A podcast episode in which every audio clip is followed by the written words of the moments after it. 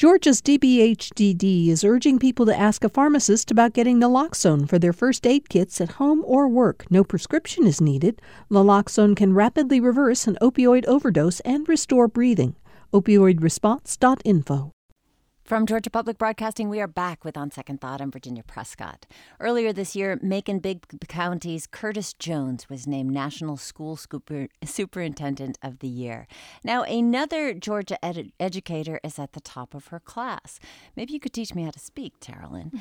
Teralyn Rivers Cannon works with students at Booker T. Washington High School and Fickett Elementary School in Atlanta. She's also president of the School Social Workers Association of Georgia, and now she's not only the 2019 National School Social Worker of the Year, but also the first Georgian and first African American to win the national award.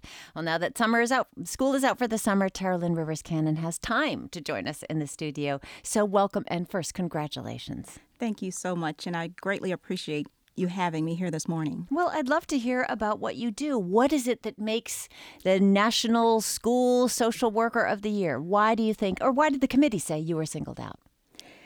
Innovative thoughts, creative, and always trying my very best to be motivational and inspirational to my colleagues, doing all of those things and having Georgia as well as national platforms understand and know what school social workers actually do. Mm. So, what were you doing when you found out you had the award nationally? Actually, I was driving home one evening and um, I heard the phone ring and then I got to the light and I stopped and I looked for information and I said, wow, now this is really not real. So I immediately turned and pulled to the side because, of course, in Legally Georgia. parked. yes, absolutely. I want to make that point very clear that I did turn and get off of the street uh, to read it a little bit more clearly. And one of the individuals who nominated me, Dr. Jacqueline Brown, who's on the executive board committee, along with another individual who nominated me, Pamela Jimerson, I said, This is not real. This is a mistake.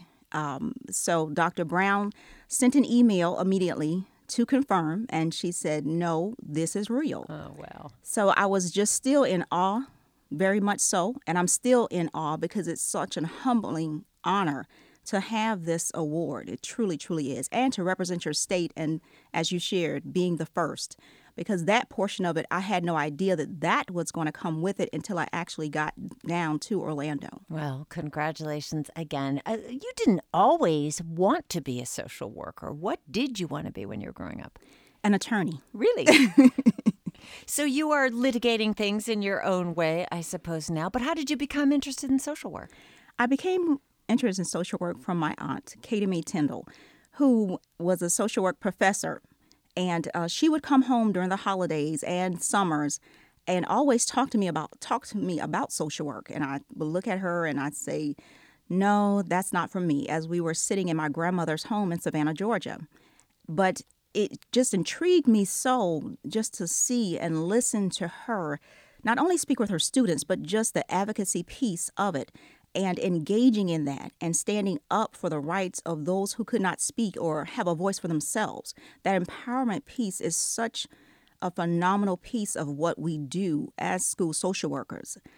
Each year she came home, I was a junior in high school. I said, No, no, but my chair moved from the end of the table to right next to her. And her sharing with me, you need to learn the language, the jargon, the vernacular. And I'm just looking at her like, mm, but here I am. Hmm. So, what kind of language, what kind of jargon, what kind of things was she talking about were challenges for her? It was the advocacy piece, of course, and individuals advocating for kids or for for people who were in need, advocating for children. Yeah. Um, because she advocated for her students, but more so throughout her career, she advocated for children and families as well. So that was a huge piece that really, you know, it really sunk in and really got to me very deeply um, along with being a part of the organizations on the state level as well as the national level. That is so very imperative that you become a part of those organizations because if we're not working together to have a voice with one another, then we can't expect individuals to turn the volume up, so to speak, to hear what it is that we truly have to say. Well, your aunt was an undergrad professor. Was she was she tough on you? Absolutely. I can recall when I finally graduated high school and then went to college, Voorhees College in Denmark, South Carolina, where she was actually a professor. And um, I thought taking her class was going to be a breeze. But quickly, very quickly, I found out that no, absolutely not. I was put in the very front of the class and having to do a presentation. And that let me know that this was my first and my very last time trying to get over in my aunt's class. well, getting over is a natural thing that certainly kids want to do. It must be something that you face all the time. You know, they they haven't learned their limbic their systems, brain systems haven't wor- fully formed. Let's say it's a kind of a bumpy road from the from the frontal lobe to the back of the brain for kids. So not always making the right kind of decisions. How do you encourage them in that on that bumpy road? I definitely listen to their stories and what they have to say. Um, being school social workers, we're never dismissive to what our children have to share. And that's what makes our profession so unique because we have the opportunity and that specific skill set to look at the child holistically. So that door, when that door is open and they first enter those classrooms or enter the doors of the school, and those issues and concerns come up, we are able to look at everything that's going on. We know that issues that they're going through, or pebbles in the rolls, as I like to call them, it's such so much more than the surface. So being in this role, it definitely provides us with that opportunity. And furthermore, it allows us an opportunity to share with our colleagues and administrators and teachers and all of those who are working within the school system, you know, the educational stakeholders. It allows us and affords us with that opportunity to share that information because not only are we working with a child, we're working with those individuals as well. And I say that because we provide training to them as well. So, what kind of, uh, you had to go through your own educational process, and I'd love to talk about that a little bit because you were a single mother at this time, managing two jobs while working on your degree once you decided that's what you wanted to do. How did you personally stay motivated and get over those little pebbles in the road? And, and did you ever catch up on sleep? I caught up on sleep when I could. But my main focus was to get through school and finish. Um, you know, a lot of times when individuals see a young woman who's a teenage mother, and there's always a preconception as to what's going on. So I would use that as my fuel and changing those can'ts into cans. And that's a statement that I so love because we cannot look at things and know that what you see on the surface is what the end result is going to be. And that's what I share with my students just because you started here doesn't mean that you have to finish there. Well, when you have so many students that you're dealing with, you and your colleagues, they're looking at, you know, thousands of kids in some schools, hundreds in others, and you're meeting them for the first time. How do you keep yourself from making that first judgment, from thinking, oh, teen mother, I, I know her story? And that is how I do it. Each day, I pray for humility, and I'm thankful for the blessings that I have been given and afforded to me. So, therefore, it allows me to be in a position to say, this could be you or this could be your child. And that's how I go in each and every day doing school social work, knowing that this could possibly have been me. But someone provided me with an opportunity, which was my aunt and my family as well. But for me, a strong guiding force was her and the work that she did and listening to all of that. So each time a student or a family member comes into my office, I'm that's the mindset that I have. Do you actually have time with them to develop those relationships? We do have time. And it's interesting that you would ask that question. Um, one of the things that we are working on is to try to get the student to school social work ratio down. Mm-hmm. Right now in the state of Georgia, it's one school social worker to 2475 students, mm-hmm. which is oh mind boggling. yeah, you know, when I think about that number, I have to take a, a moment and breathe and reflect because as I speak with my colleagues across the state of Georgia and on a national level when we come together, um, but specifically here in Georgia, we some of my colleagues have seven schools that they're covering, and to have seven schools as one school social worker, we definitely have to get those numbers down. Right? How can you possibly get to know people inside of that situation? We are doing the best that we can with that. Um, we are looking at all cases, taking the view fully when we're doing that. We are buddying with our counterparts within the school system. But just to think about if our numbers could be decreased, how much more could we do on top of what it is that we're already doing? And that's why I'm so, you know, humbled and and glad to have the opportunity today to be able to share this information because I want each and every school social worker across the state of Georgia to know and understand that this is where we all need to be. We need to be working together as a team. Come on aboard and be a part. My guest is Teralyn Rivers Cannon. She's recently named National School Social Worker of the Year. She's president of the School Social Workers Association of Georgia, and she works with kids at Washington High School and Fickett Elementary Schools in Atlanta. By the way, you started out as a medical social worker, right? I did. And so that was in Savannah. Did you have a, was there a light bulb moment or a gradual realization that you really wanted to work with kids? It, well, I've always wanted to work with children, but becoming a medical social worker, uh, that was not my first choice but you know things kind of fall into place mm-hmm. in the right moments and the right times. I was looking for a school social work position but looking for school social work it is a hard field to break into for one thing. So once you get there you definitely want to lay a, a great foundation. But medical social work still ties into it because of all the issues that we face when we're looking at our children and trauma and understanding the medications and things like that that they're on everything fell into place as it should. Mm-hmm. So those two are closely related. And now you've been with Atlanta Public Schools for more than a decade. What is that day to day experience for you and your colleagues, and, and how are you're helping kids at Washington High School?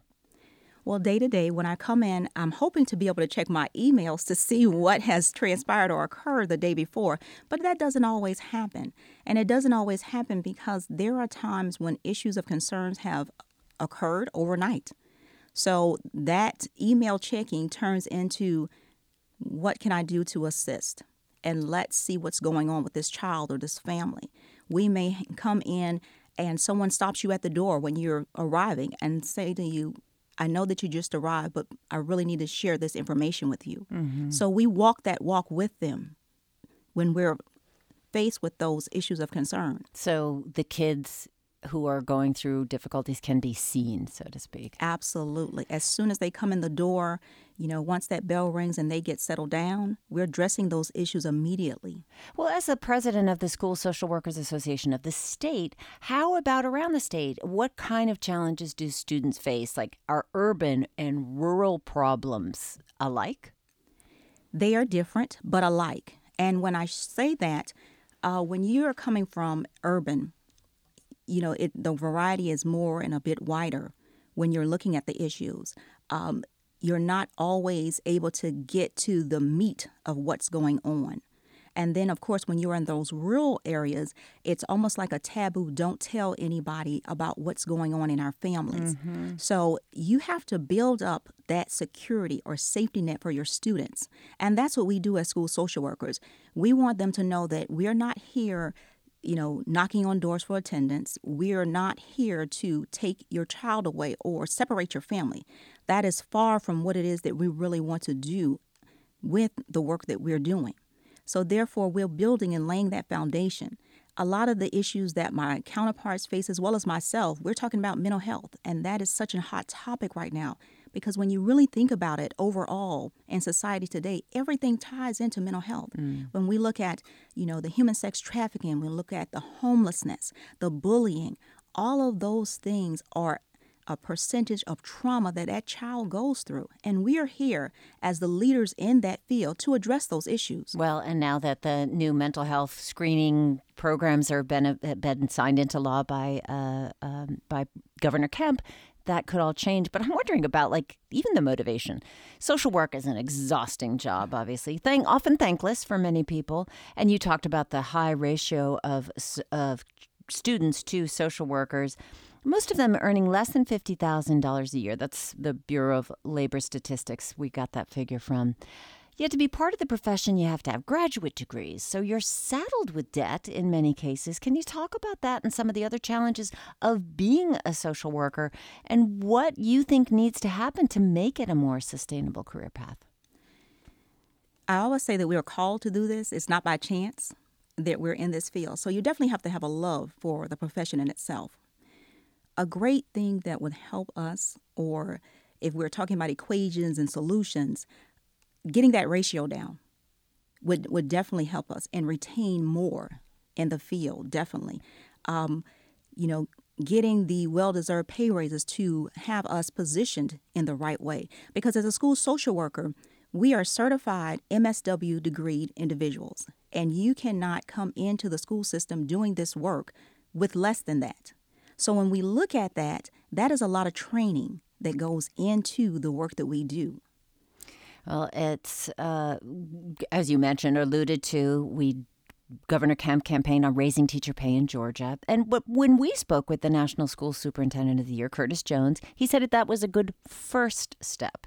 But teachers and social workers and other staff in Macon, as he were talking about, need more support. So, as as president of the School Social Workers Association of Georgia, what do you say to social workers in the state? What do they most need from our lawmakers?